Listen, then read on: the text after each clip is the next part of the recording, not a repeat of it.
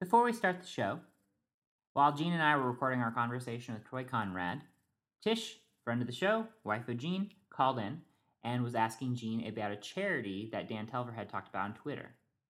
Here now with more information about that charity is Gene and the great Matilda. Can you say hi? Hi. The charity that I was talking about that Dan Telfer was talking about on Twitter is Superhero Foundation. They fight child abuse. You can see them at superherorun.com. They're sponsoring powercapes.com. That's power, like the word power, and capes, like what a superhero wears.com. With the code HELPCHILDREN, all one word, HELPCHILDREN, get you 10% off. They sell capes and costume accessories for kids, and they don't have a lot. Apparently they have fairy stuff, which I didn't know, but they don't have a lot of princess junk, which is what we're trying to avoid with Matilda. Say bye-bye. Bye-bye. God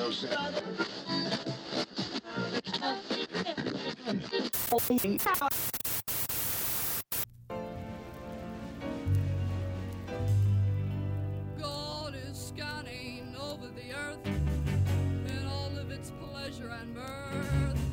You've got two choices very well. It's either heaven or hell. The Shaky Town Radio Hour is on the air. I'm Gene George. I'm Brody Foster Hubbard. You get to introduce the guest because you guys have a history. Like he's an ex-girlfriend. Yeah, in a way. Except that we didn't date and he is a dude. Our guest this week... So sorry, ex-boyfriend. Our guest this week is somebody I've known for several years, back in the AZ. That's what we call Arizona. That's what I'm calling it now. Do you call it that? Well, the AC is going to have a show. Yeah. Oh, how horrible would that show be? Oh, God. From Angry Town Hall, and Comedy Jesus, and the Bush monologues, and the David Feldman podcast, and a bunch of other projects that we're going to talk about. Troy Conrad. Thanks. Great to be here. Welcome. Thank you. Let's start. I boggled Brody earlier with a fact. What's up? What is that? We were just talking about, like, you know... I never do research. I'm the guy... Brody... Yeah, I'm usually the dude who does research. Brody does the research. I did very little this time because I know you, and I know a lot of your projects already. I've been following them. We both... When did you move to L.A.? Moved here about 8 years ago. 8 years ago, yeah. Okay. I moved here 4, but I mean, you were one of the first people I reconnected with right away, you know? So I've been following everything you're doing. Gene actually did a little research. I looked at your website for 45 seconds, that's plenty of research. Which is like a ton of research for me. So Brody's like, you know, did you do any background? Do you know anything? What do you know about Troy? And I'm like, wasn't he like a Scientologist at one point?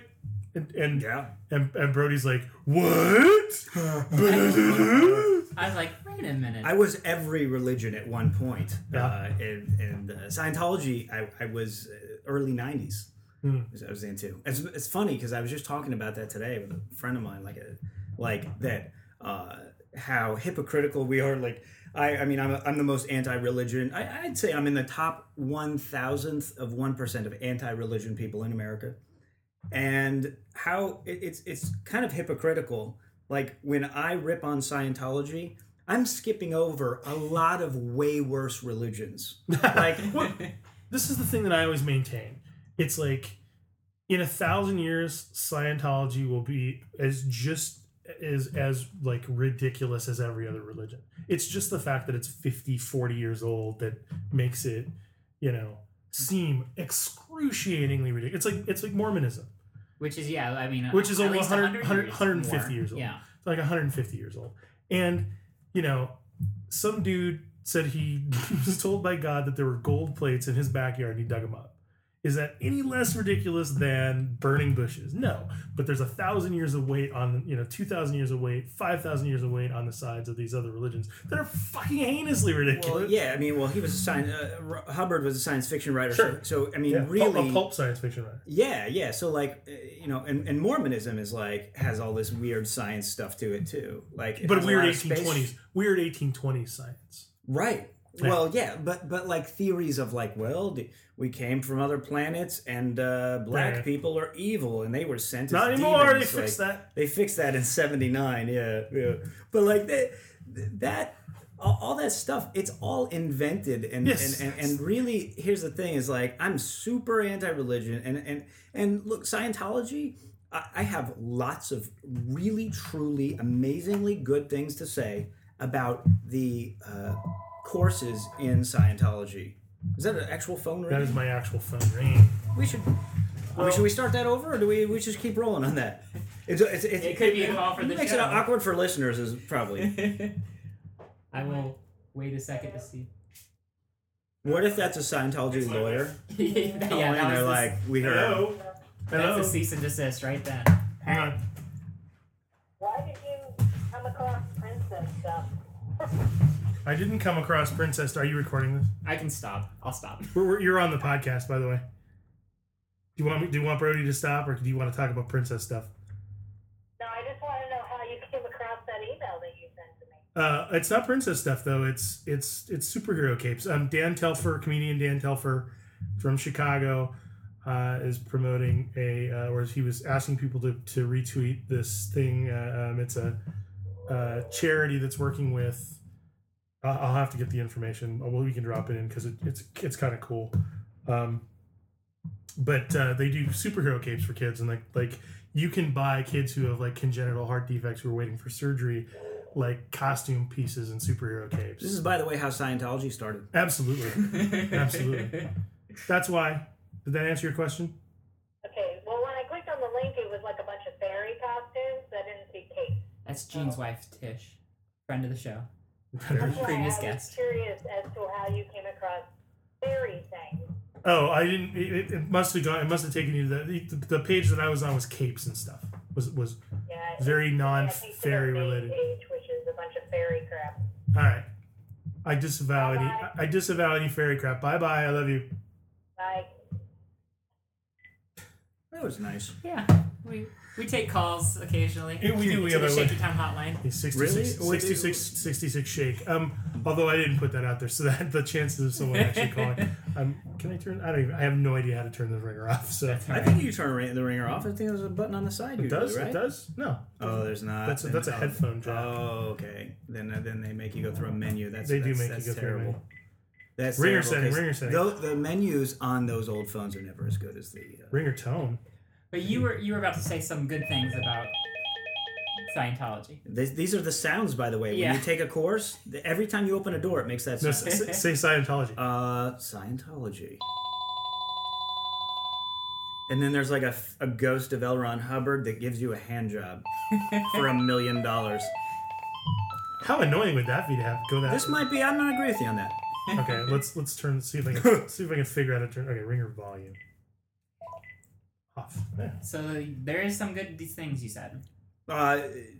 Well, Scientology has amazing technology as far as the courses go. Like, it's actually they just stole a bunch of stuff from like Freud and Jung and a bunch of other like self-help. So there's like, you know, some of it is as innocuous as like an Anthony Robbins seminar. But what they did is they made it a culty tax shelter and kind of ruined it, because even the good stuff in there is unusable and unworkable, because in order to get to it, they make you jump through the hoop of like either signing some like ridiculous document or paying $1 million or whatever for their, you know, some of their courses get into the tens of thousands, or if not hundreds, for the Sea Org boat. So there's so many like loopholes. It's just scary. But I would say this: anything you've ever heard about Scientology that sounds absurd, crazy, whatever, chances are it's true. Like, no one's ever made up a crazy thing, because there's already too many crazy things. Why go to the well when it's just laying there on the ground? Yeah, it's like making up a rumor about Charlie Sheen drinking. Like, it's not worse. Right. What hasn't he drunk? Really? Right. Yeah. Now, what city were you in at that point? That was Phoenix, and that was the Mesa. I remember it was on Apache. Yeah, it was on Apache. Yeah. This isn't going to just evolve into a bunch of, like, things in Arizona that I don't care about, is it? Well, I experimented with all this religion stuff, and it was crazy. But Scientology knows no bounds. It is not. It's not in any countries that have real strong religion, state religions, but it's everywhere. You know? Yeah. So You were born in Phoenix, or did you spend some time in Tucson? No, I'm born in Phoenix. Okay. Yeah. Okay. Where did you go? What high school? I went to Moon Valley High School. I went to Cactus High School. Okay, so that was the more of the west side, right? Yeah, I was a west sider all the way. West sider, yeah. Oh yeah, Glendale. Yeah. I was an east sider. Yeah, east side. I was. You guys aren't gonna fight, are you? It's gonna be some like Sharks and Jets thing. Yeah, there's very little. There's more of an unspoken conflict. Yeah, he's more of an Avenues person. I'm more of a Streets person. I see. Because that's the dividing line. Pretty much, the west of Central is Avenues, east of Central is Streets. Guys in Arizona. Yeah, and what a bunch of fucking rubes. What high school? I'm sorry. This is by the way not that exciting for people. Oh no, podcast listeners. By all means. No. But I really did. I loved Arizona, but I got to say, one of the worst places historically to do comedy, to start comedy, mm-hmm. and to keep comedy going, because the people that ended up running the venues, they're like, unfortunately, like Middle East dictators. It's like trying to start a bikini store in the Middle East, starting comedy. Yeah. Everybody wants to kill you, and you're not welcome. Yeah. And so there's this weird like small-minded competition.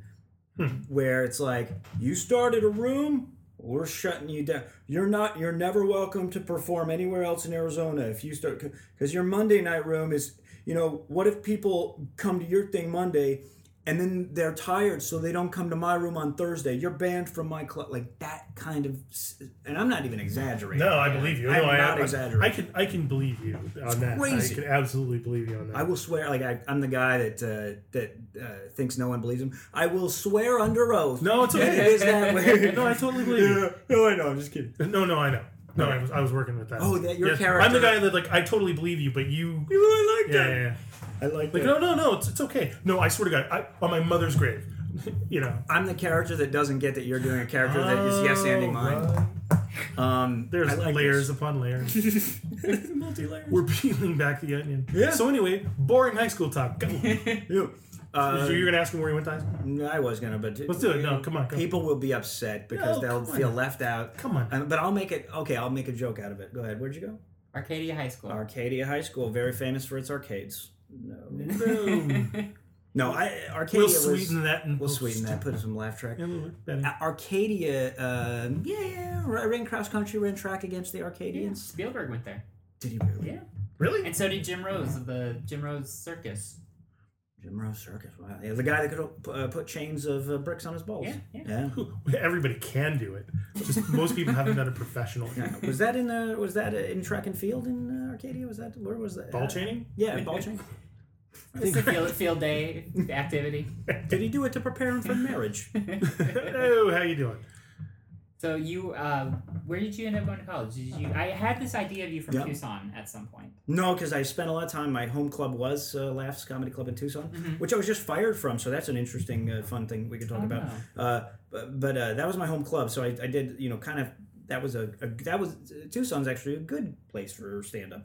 Yeah, that's weird. Yeah, it is. It's a smaller town, but people are more cooperative there. I see. I went to Glendale College, went to community college, and then I went to Arizona State, and got a 2.23 grade average. Oh, so you were on the dean's list there. I was on the dean's list. I was one of the top people at the school, and by the way, my alma mater and grade point average shared by Brody Stevens. Ah, we have the same. We had the same GPA. Enjoy it. That's yeah. Right. Yes. Actually, did you hear the Brody Stevens news? As of this recording, and this is dropping on Monday. Did you hear? No. March 20. This will be news to you. Whatever Monday is, March 20 something. Yeah, he got a. Zach Galifianakis got a development deal with HBO. One of the first gigs that they're going to do is a mockumentary featuring Brody Stevens. Wow. Yes. Yeah. How badass is that? How badass is that going to be for 3% of the population? Oh, yeah, but no. I think his character will catch on. I love persona. Tish, but yeah. Tish does not get it. Tish does not get it in the least. You have to, man. That's interesting. I think if people are given enough time, they get him, and he's so brilliant. Oh yeah. Oh no, he's fabulous. He's one person that we've been kind of chasing to get on the show. And just because we want to I hope it doesn't get too busy. In the same room. Yeah, and that's it. How come doing? I'll be like, Brody, and then they'll both turn and like, what? No, you. And I'll be like, ha. I love that, man. When I worked at Vaughn's, there were three girls named Lisa working at the same time, and I would go at 5 times a day whenever they were working together. I would walk up behind them all, two checkers and one courtesy clerk. And I would go, hey, Lisa. And they would all turn around, and then I would laugh and walk away. And that never got old for me. For you. Absolutely. I heard Lisa was into it, but Lisa not so much. Lisa was cool, but not Lisa. Yeah. Lisa, meh. Yeah. In the middle. So I had a crush on one of the Lisas, who was a neighbor of a friend of mine. That narrows it down. I feel as left out as you did with the I was going to say, not everybody. Let's just all break off into cliques once in a while. Yeah, one person cliques. Yeah. Anyway. So you got fired from No, I just recently got fired from last. I've worked there for so many years, right? And and it got taken over by a new manager, the guy who used to own it. And what happened was, basically, this guy kind of rebought his own club. Mm-hmm. And when he did that, he changed everything over and really kept the club alive because it was going to close probably.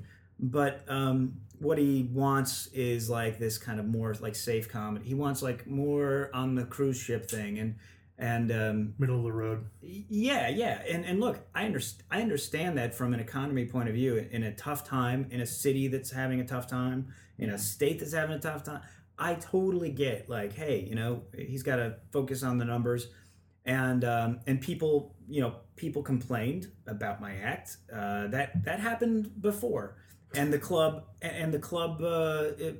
was totally happy and supportive because they knew that I was doing like creative, innovative stuff that was different than what they're gonna see normally. They're gonna see. There's plenty of that on the show already. There's plenty of like perfectly manicured setup and punch. So I do a lot of fun experimental stuff. It was the first weekend I ever got a standing ovation. And then at the end of the week, he goes, yeah, you can't come back. People were upset about the religion stuff that I talk about because I don't like, I don't hold back on that because it's such a silly made up thing. And if people take it seriously, then that's their problem. Yeah, you're amongst fellow travelers here, but I could see how you get run out of town on a rail. Yeah, but I understand it's like it's a business decision. Sure. So yeah. Certainly I could go and badmouth him and say, hey, he's an idiot. But no, it's the consequence for me is I'm not going to be there. Find another venue, which I'm happy to do. And the consequence for him is he'll have lots of happy mainstream customers who never want to hear anything other than jokes about driving and airplanes. Right. My wife makes me hold my purse when she goes shopping. What's up with that? It's laying down and falling asleep in the bank. Oh. Whatever. Hey, so play it safe. If just call it the Safe Comedy Club. And yet the staff there I'm still good friends with, and they're great people and supportive. And they were like, how could this happen? This is crazy. So, it's all there. And I was specifically told that I didn't sell out enough. Not the numbers. I didn't sell out on my material enough. I should have. You should compromise. I should have compromised my material more to make it compatible with an audience, and I take it as a compliment. Yeah. But yeah, I guess if you're going to get fired for cause, doing what you believe in is the way to do it. Yeah. As opposed to like if you had compromised and still pissed people off and got shit canned, then you're like, I fucked myself and I got fucked. That would suck. Yeah, that would totally suck. But people were. It also. People were very touchy about, religion. I said this Mormon thing. I said... Wait a minute. Your postulate here is that when people build their lives around a house of cards made of imaginary stuff, and then someone comes in and knocks the house of cards down and goes, hey, all the shit you believe in is wrong and dumb? They don't like that? Yeah.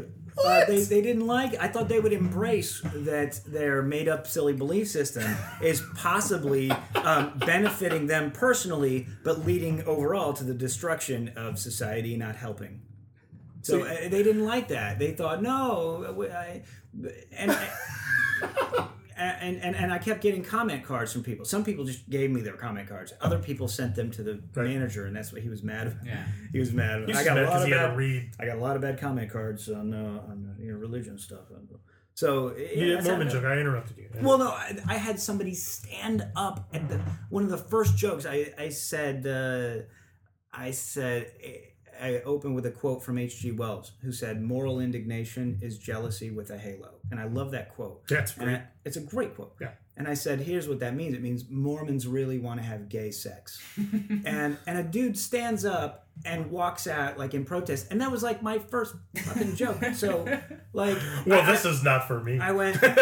maybe he was going to have gay sex. Yeah, he might have been going up to the dumpster. He's like, you know what? He might have been reminded. You know what? I didn't blow anyone. That's today. He was talking to me. Yeah, and I'm not saying... Didn't have time to fill out a comment card, though. Yeah, and I'm not saying all Mormons are gay. I'm saying that being Mormon leads you to be gay eventually. And that's all I meant by that. Oh, I see. Well, the weird thing is I wouldn't think of... I mean, I'd think of...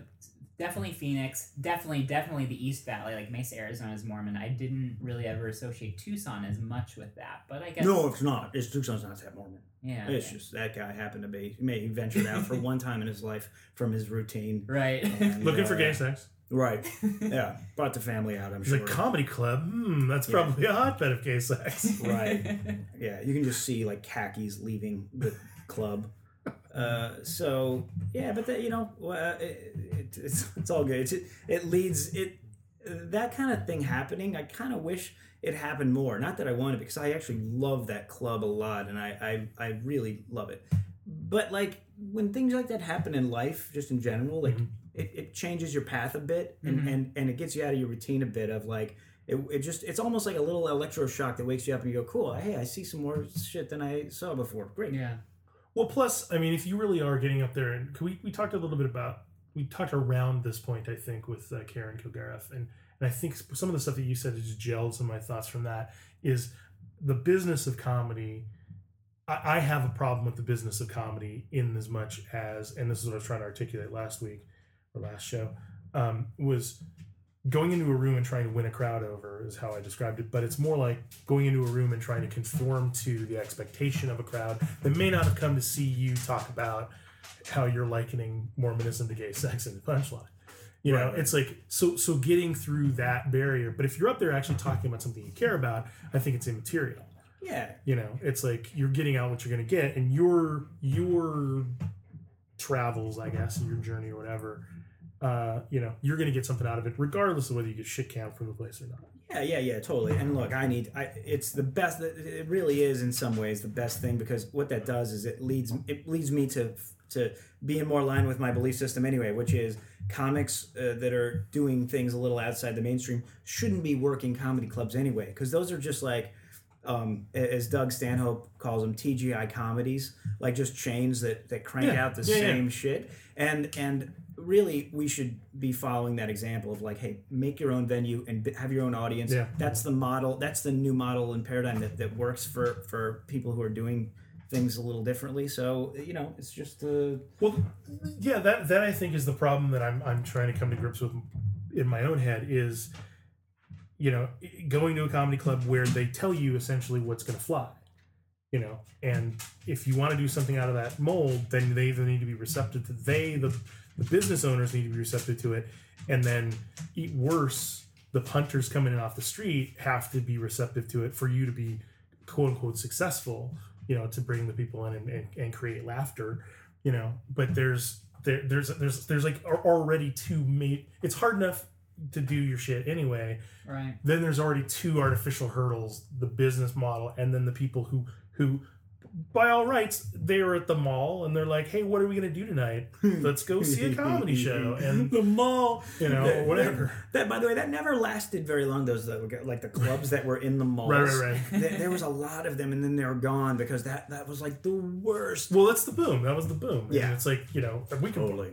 This used to be a, whatever sharper image. That's why we could put a comedy club in there. Oh yeah, no. This used to be a Chess King, and like Aropo style. Oh yeah, I that's why I really do. I love that phrase from Stanhope, TGI comedies, because it's it's the perfect way to describe some of those clubs. And, you know, but, you know, you can't judge it. It's just, you have to accept them for what they are, and then you have to be yourself. And if you blame, like, if you spend your life blaming the clubs for that shit, then you go nowhere and you just live a life of, like, being angry and you die. Yeah. No, well, I mean, I think there's always going to be people who blame stuff that, you know, who make excuses. And that's just another stupid excuse. Yeah. But I've just, you know, because, I mean, I think my experience has almost exclusively been in, you know, the alt comedy world where people do what they want. And who is it? Was it the Patton Oswalt has the line about living in Austin or Portland where it's like, what do you mean I can't pay for my sandwich with a song kind of thing?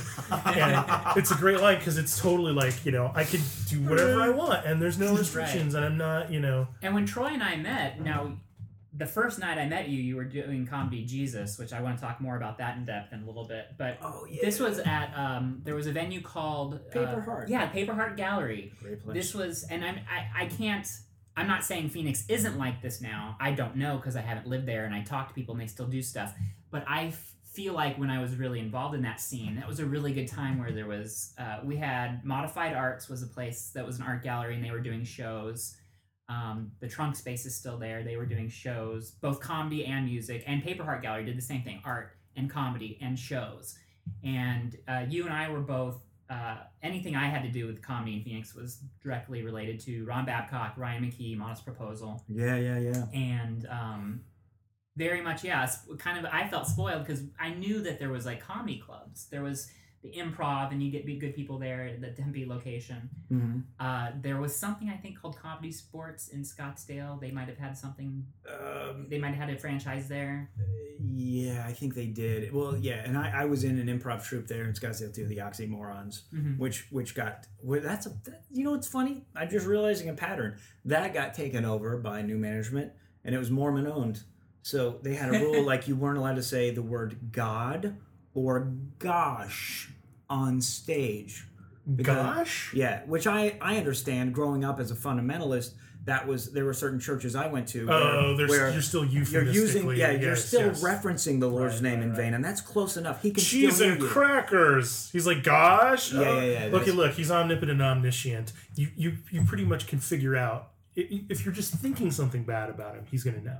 Right? And one of the main motivations for me moving to Los Angeles was when I was with that group, like I stayed with them. It's one of those things like, I wish I would have gotten fired from that. It would have propelled me sooner. But I stayed with them and complied with that bullshit stuff. And Rick Overton who's amazing. Love Rick Overton. He is amazing, and I was telling him about it. And instead of being someone who goes, yeah, that really sucks, you know, he goes, you got to get out of there. He like said it with urgency. He goes, yeah. He goes, I can see him too. He goes, that's really poisonous. You got to get out of that. And I went, really? And it made me think like, wait a minute, it is poisonous. I feel the poison running through my veins. So that led me to go, okay, it's time to go. That was one of the motivating factors. So thank you, Rick Overton. For that. Last time I talked to Rick Overton, he said with similar urgency that I should go out and audition for cop roles. He is never wrong when he is urgent about stuff. Wow. He is not. I love that. That makes sense. He Gene is a cop. I mean, makes sense. Yeah. I totally see that. He's not wrong. Right. Oh no, that wasn't a joke. He knows that was not a joke. I feel like I should go to. He's like some sort of oracle who I should sit down with. An oracle. I should let him put his hands on my head. Have you seen any of his work? Yeah, I've seen plenty of his work. Yeah. I've been watching him since The Adventures of Beans Baxter. I've been watching him since that show. I've been watching him since Young Doctors in Love, my friend. Mm. Wow. I remember Rick Overton. As a matter of fact, the first time when I met him, I was like, I remember you in Young Doctors in Love. Oh, and he was like, really? And I'm like, yes. I should have him come do the podcast. I would. You know what? That's a great idea. He's amazing. He is amazing. Yeah. I saw him at Tozer's show at, what you call it? Amber Tozer. Mm-hmm. Amber Tozer. Previous guest. Friend of the show. Yeah. Anyway, so he is an oracle. He's a certifiable genius. It's true. So you moved to LA kind of based on that incident? Based on his oracular. Based on that, and I also was the publicist for the Tempe Improv, and that was the those two factors together. And I did that job for 6 months, and I took this semi break. I hardly did any stand up in that period. I took this big break, and it was on one hand it was great because I'm spending a lot of time with the comics coming through. On the other hand, it was way more poisonous than being in a Mormon improv troupe. Or a Mormon-sanctioned improv troupe. Right, a Mormon-sanctioned improv troupe. It's not, actually, there were hardly any Mormons in the troupe. Because that would be then it would have been called Oxy-Mormons. Right, the Oxy-Mormons. Oh, my God. I can't believe that you... I never even thought of that. That's so perfect. The Oxy-Mormons. I'm sure that's some... Well, look... how much you want to bet that's... Look it up. What's BYU's improv troupe called? Oxy-Mormons. Oh, my God. That's great. Yeah. Kevin Kataoka has a great joke about how, like, when you die, there's, there's these comedy clubs in heaven... Like, you know, they say, like, hey, go to that comedy club in the sky when a comic dies. Yeah. And that they all end, like, it's gods with a Z. Oh, like, they all end in a Z. Everything ends in a Z. And comedy sports with a Z. Yeah. Everything has a Z if it's improv. So, anyway, those things got me, like, really motivated. It's like life changes help shock you and turn you in the right direction. And that's exactly what happened. And moving out here was definitely one of the best things I've done. I avoided the normal route of doing the sitcoms and the commercial stuff, which I did in Arizona. Mm-hmm. And I said, hey, this is just a damn great place there's good soil here and you can make things happen. I met people on Craigslist to assemble productions and hire a PA and pay somebody $20 to help with a shoot that I had no idea what the hell I was doing. And just made shit happen out of nothing. And that some of those people are still great friends today. And now some of them are even like celebrity people on YouTube and other places. And it's unbelievable. Are there any celebrities on YouTube? There are definitely celebrities. Oh, my God. It's unbelievable. I'm surprised that you don't just get a show after a year of celebrity status on YouTube.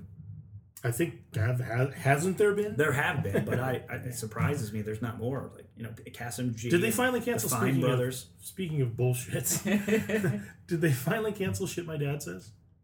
I don't know, but it got high. I heard it was getting sky-high ratings. Was it? I heard it was getting great ratings. No. See, this is... I'm conflicted because I'm really, really trying to not be a hater for anything because I know how hard things are. I agree with that. I really, really don't want to be a hater, but... Thank you. But they did cancel Perfect Couples.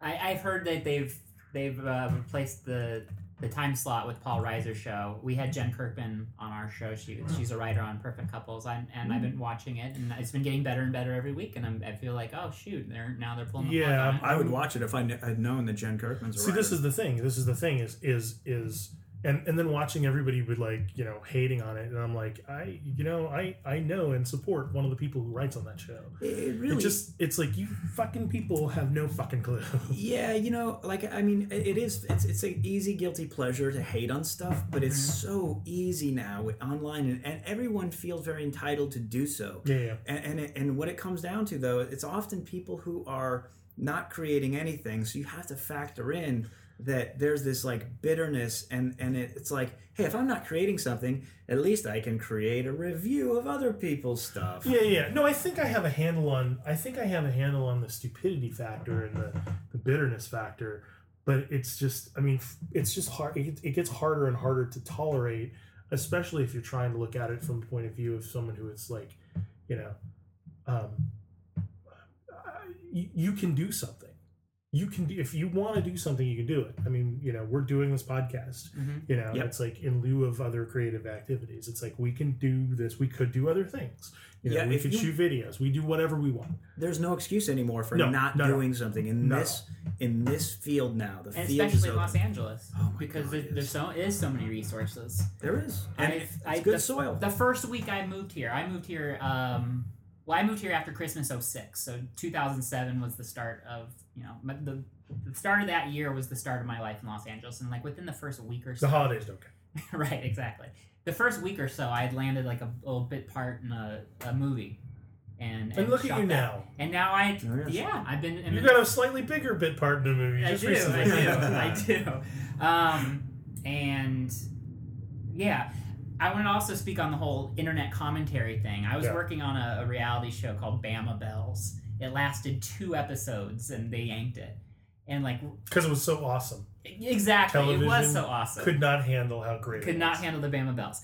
And, like, I go online and I'm looking for information. Like, I find the news story about the show being canceled, you know, before I hear about it from who I'm working for or anybody else. And sure enough, there's commentary like, that show's horrible. I hope that all those people can't ever work again. Like, all this stuff. And I'm like, you're talking about me. Like, I can't... as I was saying to you, it's not like you're an SS officer. It's not like you know, rode through Russia with sword and fire, killing all the peasants and rounding up Jews. No, it's like you just were like a minor cog on a shitty reality show. I'm the guy. How did you deserve I'm the guy, I hope you never work again. I'm the guy at the grocery store debating whether this week I'm buying coconut milk creamer or soy milk creamer because one's $1 more than the other. I'm going to tell you right now that wise choice is coconut milk because it doesn't fuck up your hormones. This is true. And it's tasty. Wait, does soy milk... That's processed. Soy milk is not good for you. It can mess up. But is it... Unless it's been cooked for hormone balance. I don't know about that. Maybe you could be right. I think that's true. Well, maybe there's... Because I know there's something that... I know there's something having to do with brain chemistry that if the proteins in soy are cooked... If you eat... maybe it's fermented. Maybe it has to be fermented. Like tofu's okay, but edamame. We'll put a link to that on the website, and we'll have the final answer. I think that's in the future. I think things will be answered by everyone's answer will be, all right, well, I don't know. I'll put a link on my website later. Yeah. Like all conversations. Let's go to Wikipedia, huh? So yeah, it's just people are working, people are struggling, people are trying to make a living here, and. Now, Troy, but now you, on the other hand, I feel like most of the time, what keeps you busy is stuff that you enjoy doing. You have your fingers in a lot of pies, as they would say. Is that a euphemism? In the San Fernando Valley, that could have a completely different name. That's true. I love doing... I gravitate towards stuff that I'm passionate about, and I'm lucky enough to be able to do that. And it's just... Otherwise, it's not worth it. I have to live as if it's the last day, and I have to go. I also, my favorite quote is Kierkegaard. He says, "Life has to be lived forward, but it can only be understood backwards." And I think, like, you know, when you die, you'll look back and you'll go, "What did I do? Half the shit I wanted to?" Or, you know, like, it's really important to stay on stuff you're passionate about. So when I think satire is a big part of our future because it's sometimes our only access to the truth and to hearing stuff. Our brains won't absorb direct truth. Right. It's like it gets blocked. But satire, it's like the laughter opens the door and then you can kind of see a glimpse of reality. Well, I think satire, I think there are people that can handle the truth, that process the truth correctly. And I think oftentimes the only way that you can communicate that truth to the people who don't is via satire. Well, it's better packaging. It's like choosing the candy that's just like an unwrapped bar of chocolate sitting there, or something in a shiny, well-packaged wrapper. You always go for the shiny thing. Right. Satire makes stuff shiny, and I've had better success with reaching people with that type of stuff than anything else, because it's all basically boils down to like metaphor, and if you're teaching in metaphor, you're absorbing. You know, one of the first things I learned doing tech support was if you talk to people about like their car, they'll understand. Like, ooh. It's you know, it's like, well, what you got here is, you know, it's like you have a flat tire. Things are running slow. What we're gonna do is we're going to rotate your tires, we're going to make sure everything's in balance, everything's fine, you know, or whatever the problem is. You have to find a common language. I'll tell you why I love that. I didn't know about this until you just said it. I often just instinctively use bicycle for projects that I'm doing. So I say it's kind of like the metaphor thing. It's the only way to see the truth. Like if I'm working on a project, I'm either always going to think it's awesome or always going to think it sucks. So what I do is I go, if this project were a bicycle, how would it be running? Is it moving? Or am I just spending all the time in the garage building it? Or is it actually out there moving? Gotcha. Are the spokes there? Or am I really trying to pass off with like two spokes? Like, and that gives me an honest feedback of like, hey, you know what? I've been letting this thing sit in the garage, growing cobwebs, and thinking that I don't know if that makes sense, but. No, I do. I understand. No, that's pretty awesome visualization. Yeah. In 1965, the Ronco label put out this record by Isabel Baker called I Like God Style. It's Christian rockabilly.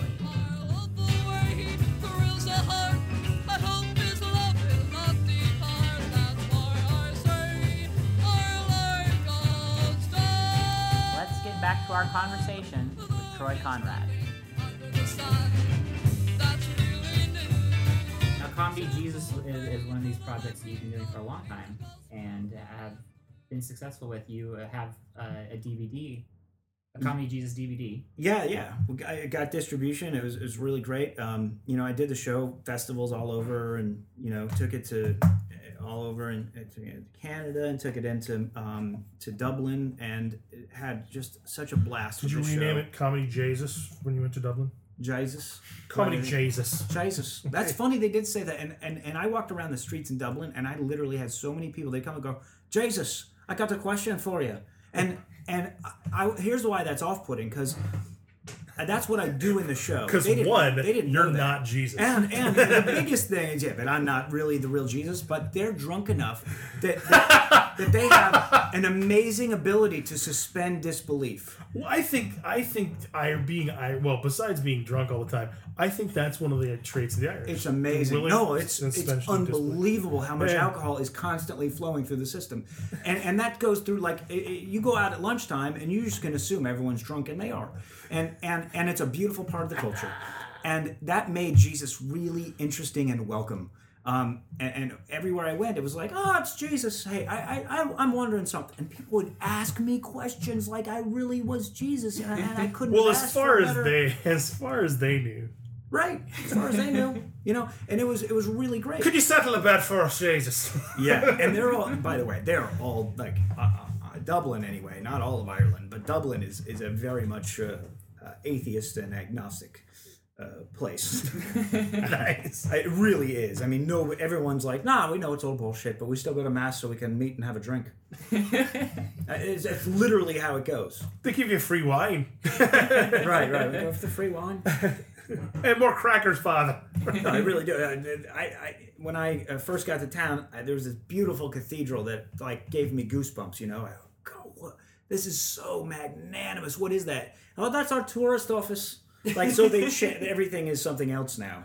Right. Who knows? Someday it'll be a comedy club in a mall. Right. Saint Laughs with a Z. It's perfect. Now, you recorded the DVD at iOS? No, the DVD was recorded... no, DVD was recorded in Albuquerque at a really great festival called the Revolutions...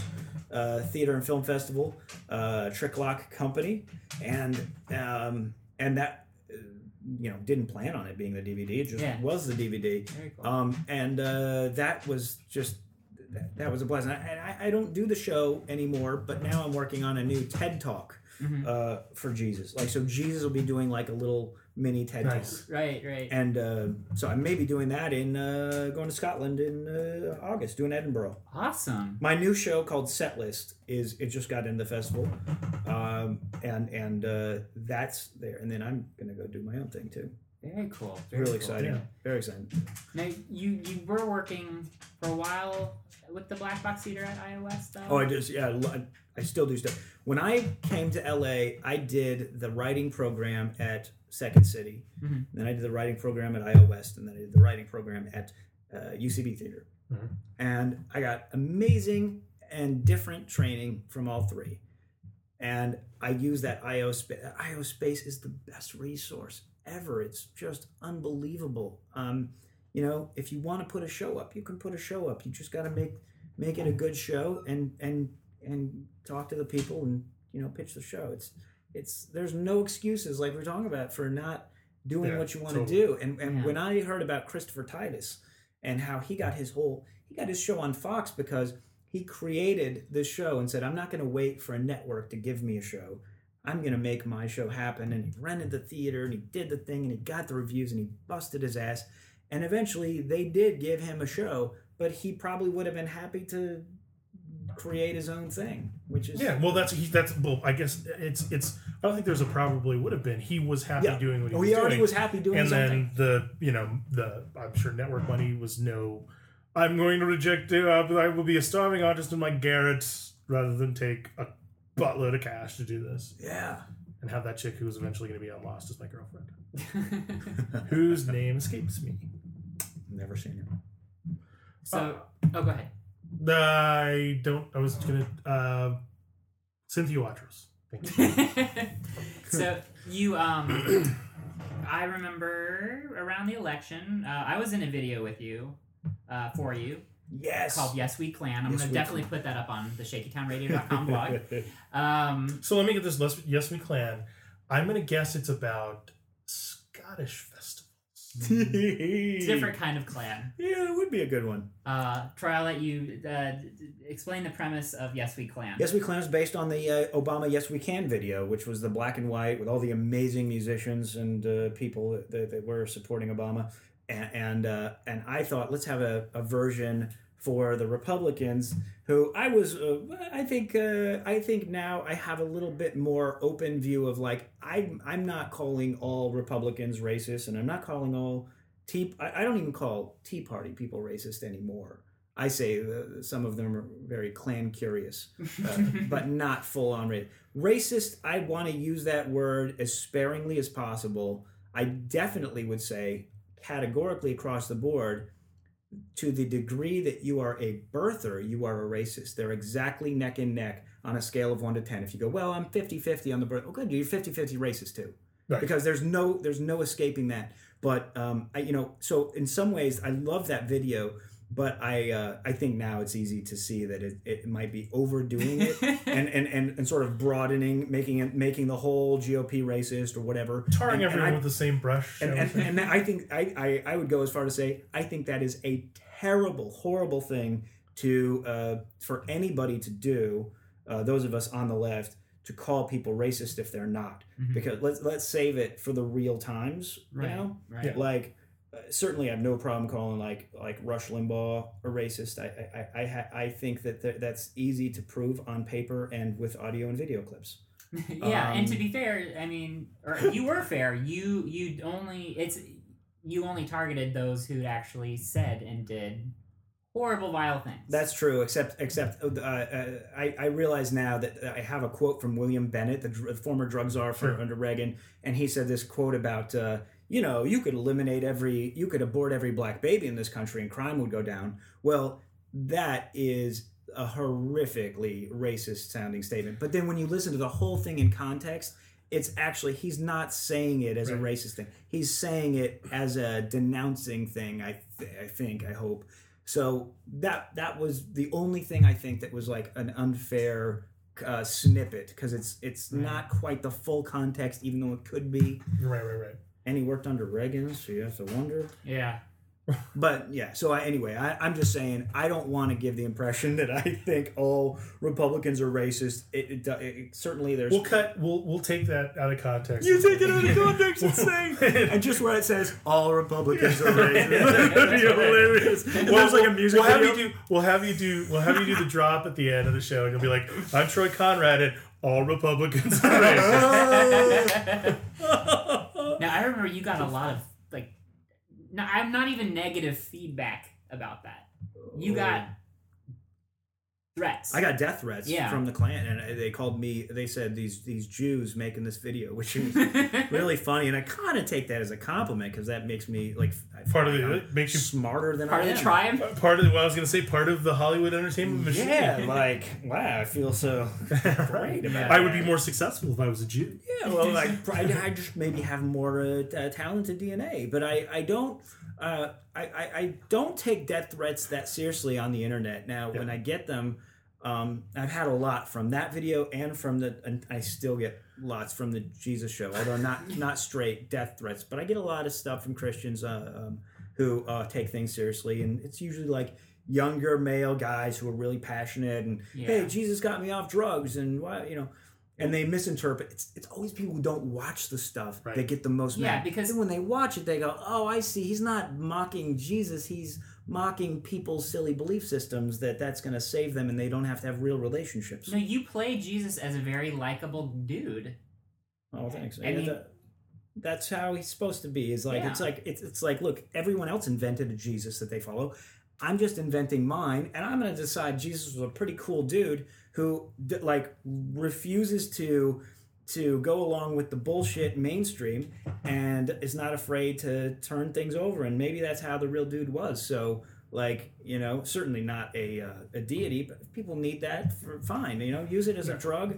If it's just please don't put it in the schools or tell other people. Well, that, I mean, and this has come up on previous shows too. It's the fact that a large chunk of most of Christianity has the I have to tell you about this. It's part of the gig, you know. And I have to make sure everyone believes what I believe. Yeah, you know. And it's like that just don't sit right. And my crusade, if I can use that horrifying word, is to separate ideas from things. Wait, what were you gonna say? I was gonna say, so you're gonna separate ideas from the things, and you're gonna do so by getting a bunch of kids and selling them into slavery to the Turks. Yeah, right? Exactly. And I always make fun of that word crusade. Just want to make sure we're on the same page. No, but really, no. My mission is really to sack Byzantium while you're on the way through. Yeah. They're Christians, right? Yeah, but they're Eastern Orthodox. There's no good, and there's no good word you can say that doesn't have a religious connotation where people are killed. My mission. Oh shit, that was not good either. My mission statement. My vision. But no, really, it is to separate ideas from people, and this is one of the things that they got mad at last. I got fired for, as I said, it's time we start loving people and hating religion, and they didn't like that. But like, how? Tell me what's wrong with that?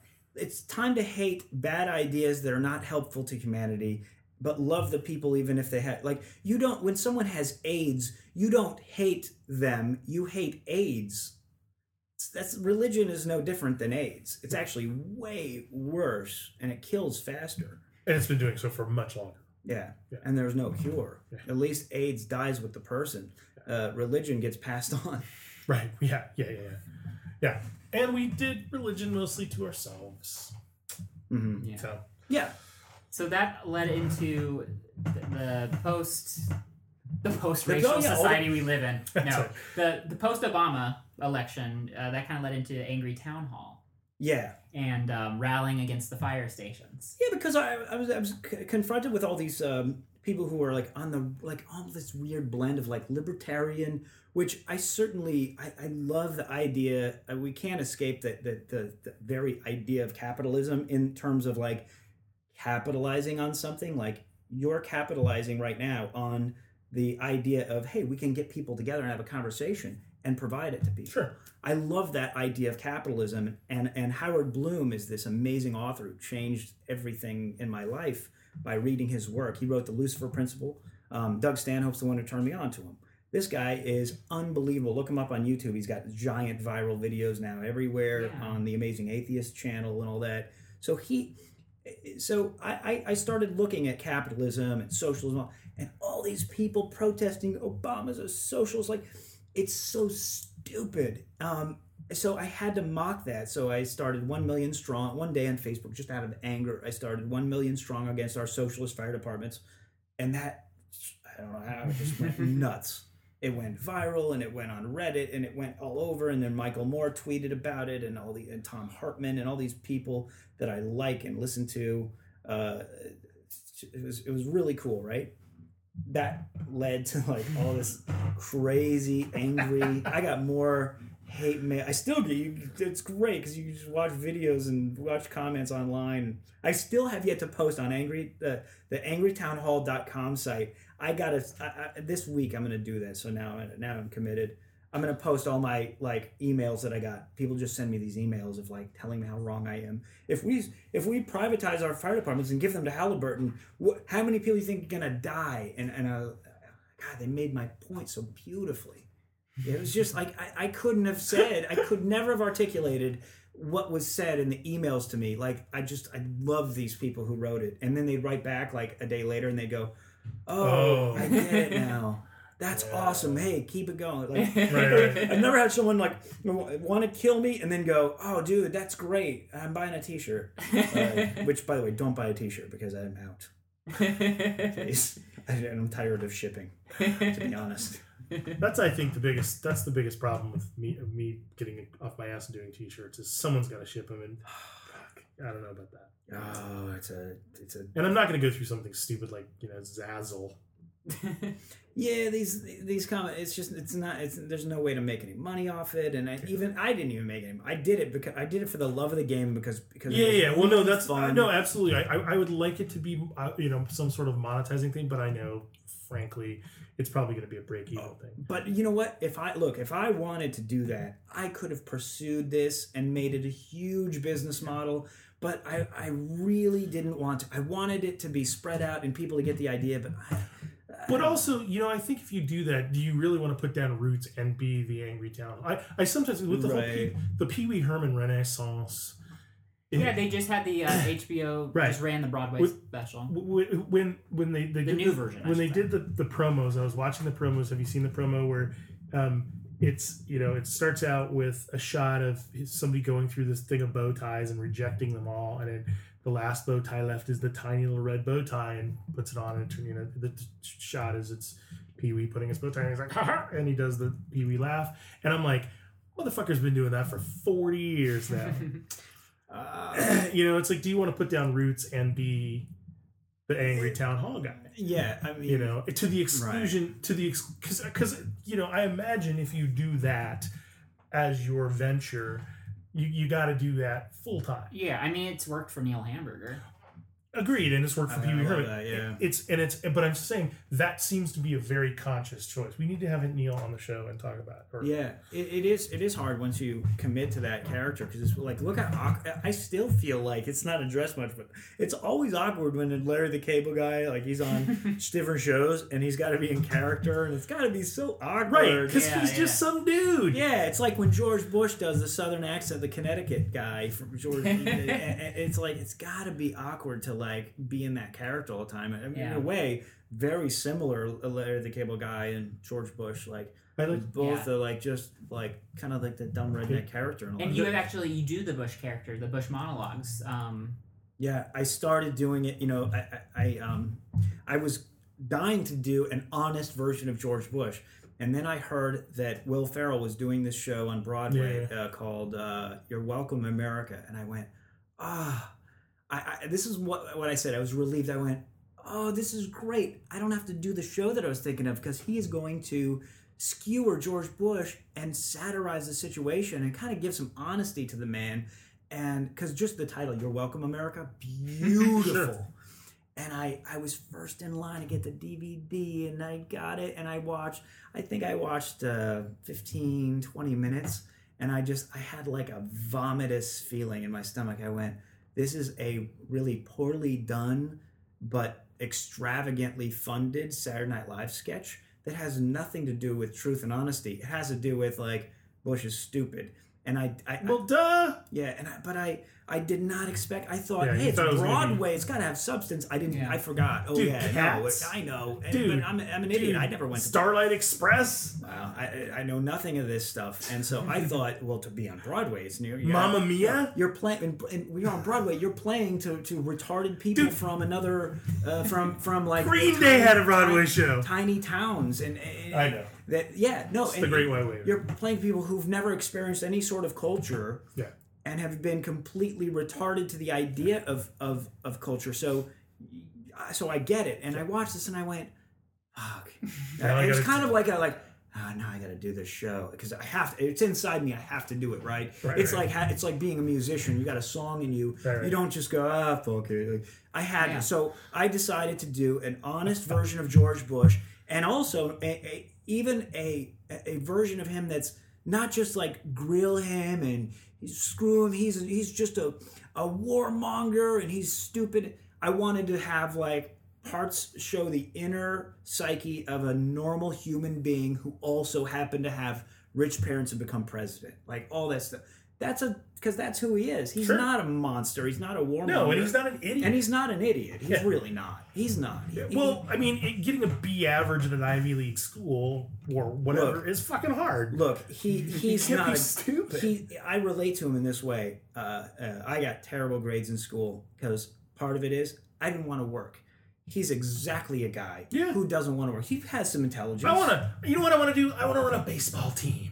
That's what you say when you're 10 years old and you got to run a baseball team. Right. And also, it's probably not a lot of work. You're like, you're not. No, he hangs out with ball players. He sits in a big office and people bring him stuff. Man, I get that. I did construction jobs before, and like an hour in, I was like, I wish I could just take a break for a while. Or is there a way to get paid if I just sit and watch people do it and get a good job? Like, I don't want to work that hard sometimes. Yeah, no.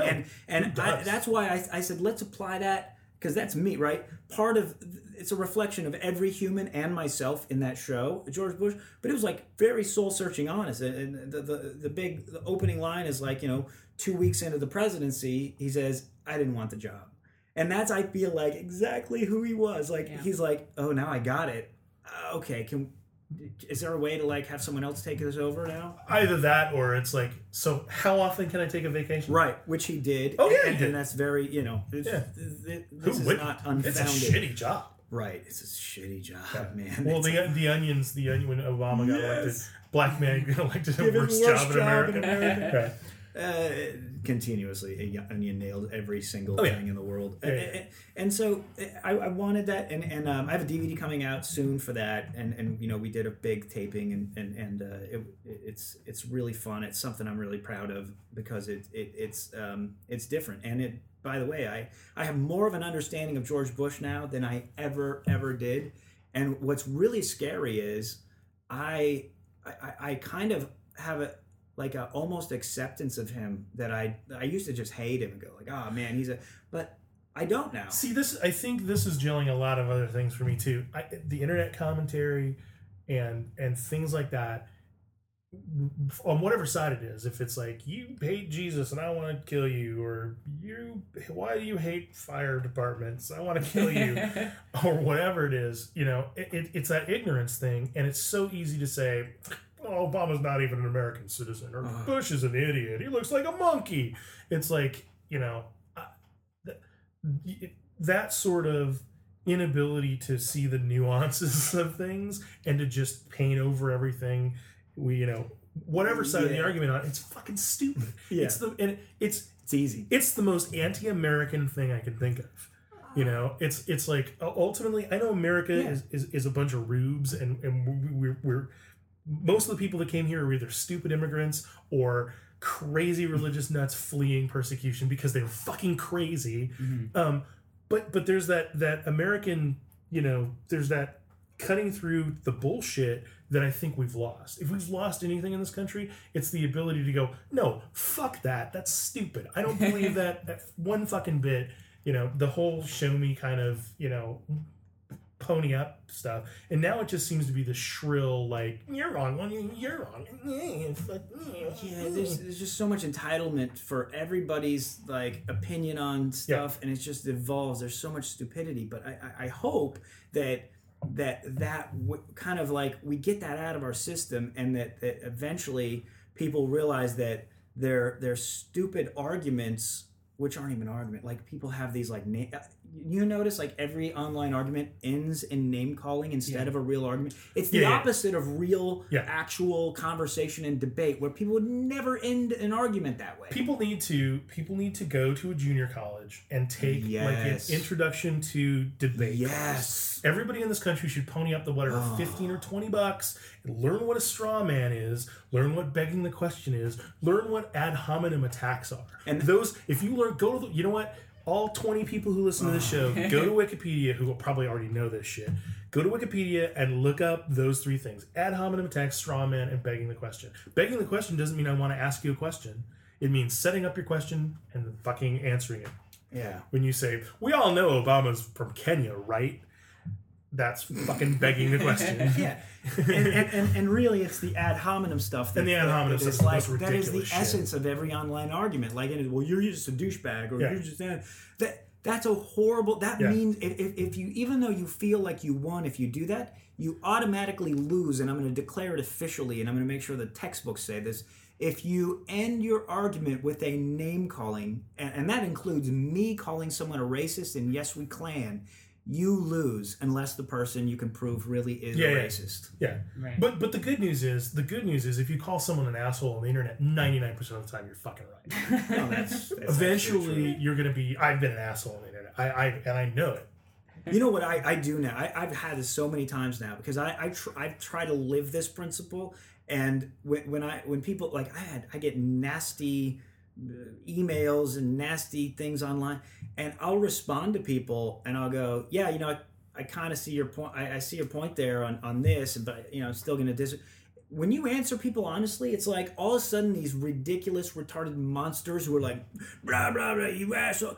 They suddenly write back and they become human beings and they go, hey, thanks for being cool about that. I was just having a bad day, or I was misunderstanding. I was just reacting right away. Like, it's amazing how you can just deflect that stuff and just, if you're a normal human. Yeah, well see, I think that's the key is there are very few people in the world out of the whatever 5-6 billion people who are irredeemable pricks, who are psychotic, fucking borderline personalities who will knife you in the fucking street. I mean, we would not have have a coherent set of societies on this planet, for better or for worse, if people were fucking nutbags. Yeah. You know, so ultimately, if you humanize people, you know, if you I think you get a dialogue. I'm on a campaign to humanize humans. Yeah. No, because that's the thing is one of the reasons why I use my real name, I don't have a screen name, and I haven't used a screen name in a long time. Same thing. It's like, you're talking to me. There's no reason you shouldn't be talking to me. And if you want to have a dialogue, that's fine. It makes you accountable too. Yeah, absolutely. For your responses. It makes you think a bit. And the problem is all these people who are anonymous, like Jabba do 13417 like great gay. It's like all of a sudden fake and gay that's it. There's even this I saw this online, this generator like where it's a YouTube angry comment generator. You click it and it just like shows you all those stupid comments that are possible. First. Yeah, but no one does that in real life, but they do it in their online life, and it's just all it is a reflection of the worst of our humanity, and yet it turns everybody into a member of the mob. Yeah, you know the and not the cool like they run the garbage disposal industry, but like the torches and pitchforks kind of thing. Totally. It completely it strips everyone's humanity off. I think. Now, got last couple minutes here. I want to ask you about your involvement with. I've heard you on the Jimmy Dore show, and I know that you produced the David Feldman podcast. Yes, David Feldman podcast. I'm just like to know about how that came to be. If you're involved with the Jimmy Dore show at all, as well, and because I know that kind of spawned the David Feldman show being on the radio. But the podcast came first. Yeah, well, actually, Jimmy Dore's had a show for a while there over at KPFK Pacifica, and I just came in as a guest on a show, those guys are amazing. They have a great show, and Jimmy really knows how to do a political comedy-ish. It's like there's some good serious commentary and there's lots of comedy mixed in, and that's the way to do it. So he's been a huge asset to Pacifica. But as far as David Feldman, we just did that as a live podcast. I think, I could be wrong, but I think we're the first podcast to get picked up as a radio show. Yeah, yeah. And you know, when I'd go into Jimmy Dore, I would always tell them I would, you know, tell people at the station about the show, to put up posters. And what's funny enough, here's an interesting little fact that no one knows about. One of the reasons we got the radio show, talk about how simple little things, right? One of the reasons we got on the radio is because I had put posters up for one of the live shows. At the Fake Gallery. One of the live shows at the Fake Gallery. I put up some posters at the station when I was there for the Jimmy Dore show. And it stayed up for a long time, and the station manager saw it, and he goes, hey, we should... And David's a guest on the show. Hey, we should get this as a show. And so he Gave us a, so I think we're the first show to become a radio show from a podcast, which is really cool, really awesome. You know. And it's a total blast. It's a fantastic show. So yeah, check out the David Feldman Comedy Podcast. Great guest. It's like pretty home companion-ish and but not boring and stupid. Right. It's like crazy, uncensored. It's like the Prairie Home Companion that your mom doesn't want you to hear. My longstanding and irrational hatred for. Oh, you do? You don't like Prairie Home Companion? For Garrison Keillor. Really? I actually like certain sketches on the show. I play it up. I like Guy Noir. I love that bit because I love that old timey like the use of language in those noir things is so beautiful. Yeah. I love those. No, I just give it shit for no good reason. Oh, you caught yourself hating. I no, absolutely. No, I'll own that. I'll totally own that. Go see Mama. And you also are involved with the show at Flappers. Well, yeah, I do. Well, this is what it is. It's really exciting. It's maybe the most exciting thing of all ever that I've done in Los Angeles, which is I found that I started becoming really bored with doing the same thing on stage. I've always been bored with that. I don't like doing... I've done it where I had to do the same routine. I hate going on the road and doing the same thing every night. Even though once you do that, you get in a beautiful rhythm and you just get it gelled together. But I would rather have the creation going on in the moment instead of the tight applause break. Right. Stuff, the real satisfaction and feedback you get from when you really tighten a set down, that's great. But I like so I started doing improv in my stand-up. I've always done that. Every character I do does that. And I started a show, improvised stand-up show, which usually those suck. And the reason they suck is because, hey, everybody, write down some things on a slip of paper, and then the comedian's going to pull them out. Now, that's great, but you don't have... The problem is there's no quality control, and you get really crappy suggestions that don't lend themselves to really anything funny. So I said, let's make it where we create really good things that you have to have an imagination to go for instead of like just getting like a topic of like boats. You know? Oh, great. My topic is boats, everyone. So I made a system out of improvised stand-up, right? I made some different rules. You act as if it's your set that you always do on the road, even though you're just getting it, and it's on a set list, and it's called Set List, setlistshow.com.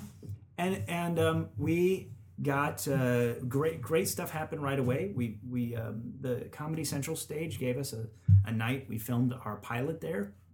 Nice. Paul Provenza's company, The Green Room. He does The Green Room with Paul Provenza.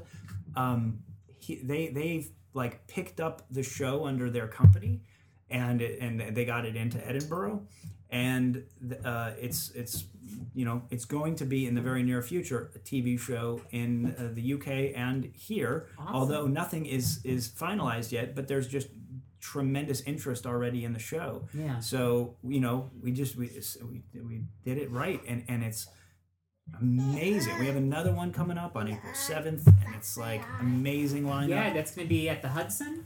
The Comedy Central stage of the Hudson. Yeah, the Comedy Central stage of the Hudson. Yeah. The set list taping. Yeah. That's awesome. And also April 5th, you're involved in Satiristas Live at the Actors Gang Theater. Yes, and that's Paul Provenza and Dan Dionne's book. Satiristas, amazing, the best book ever written on comedy, and it's all the great comics that we admire and love. Mm-hmm. Better than Drew Carey's Dirty Jokes and Beer? Better than Drew Carey's Dirty Jokes and Beer, sort of. You know, the shows reflect that. We do very innovative, creative shows. Like this month we're doing, it's the theme is religion. It's Tim Robbins Theater, the Actors Gang. Yeah. And he sets up these things where it's a theme each month. So ours is religion. So we're doing a trade show for religion called Con. So every religion's represented, and we're going to be, you know, showing, we're going to be basically selling the positives of all of the silly faiths. Which I, by the way, support for everybody out there. If you get something out of it, that's wonderful for you. And you're actually, and if you don't, there's the American Atheist Conference in Des Moines on April 21st through the 24th. Yes, I'm going to be performing. Des Moines, man. If there's characters. Any place that proves there is no God, it's Des Moines. That is, you couldn't be more right. I went to Des Moines. I did my Comedy Jesus show there at a festival like 4 years ago, and.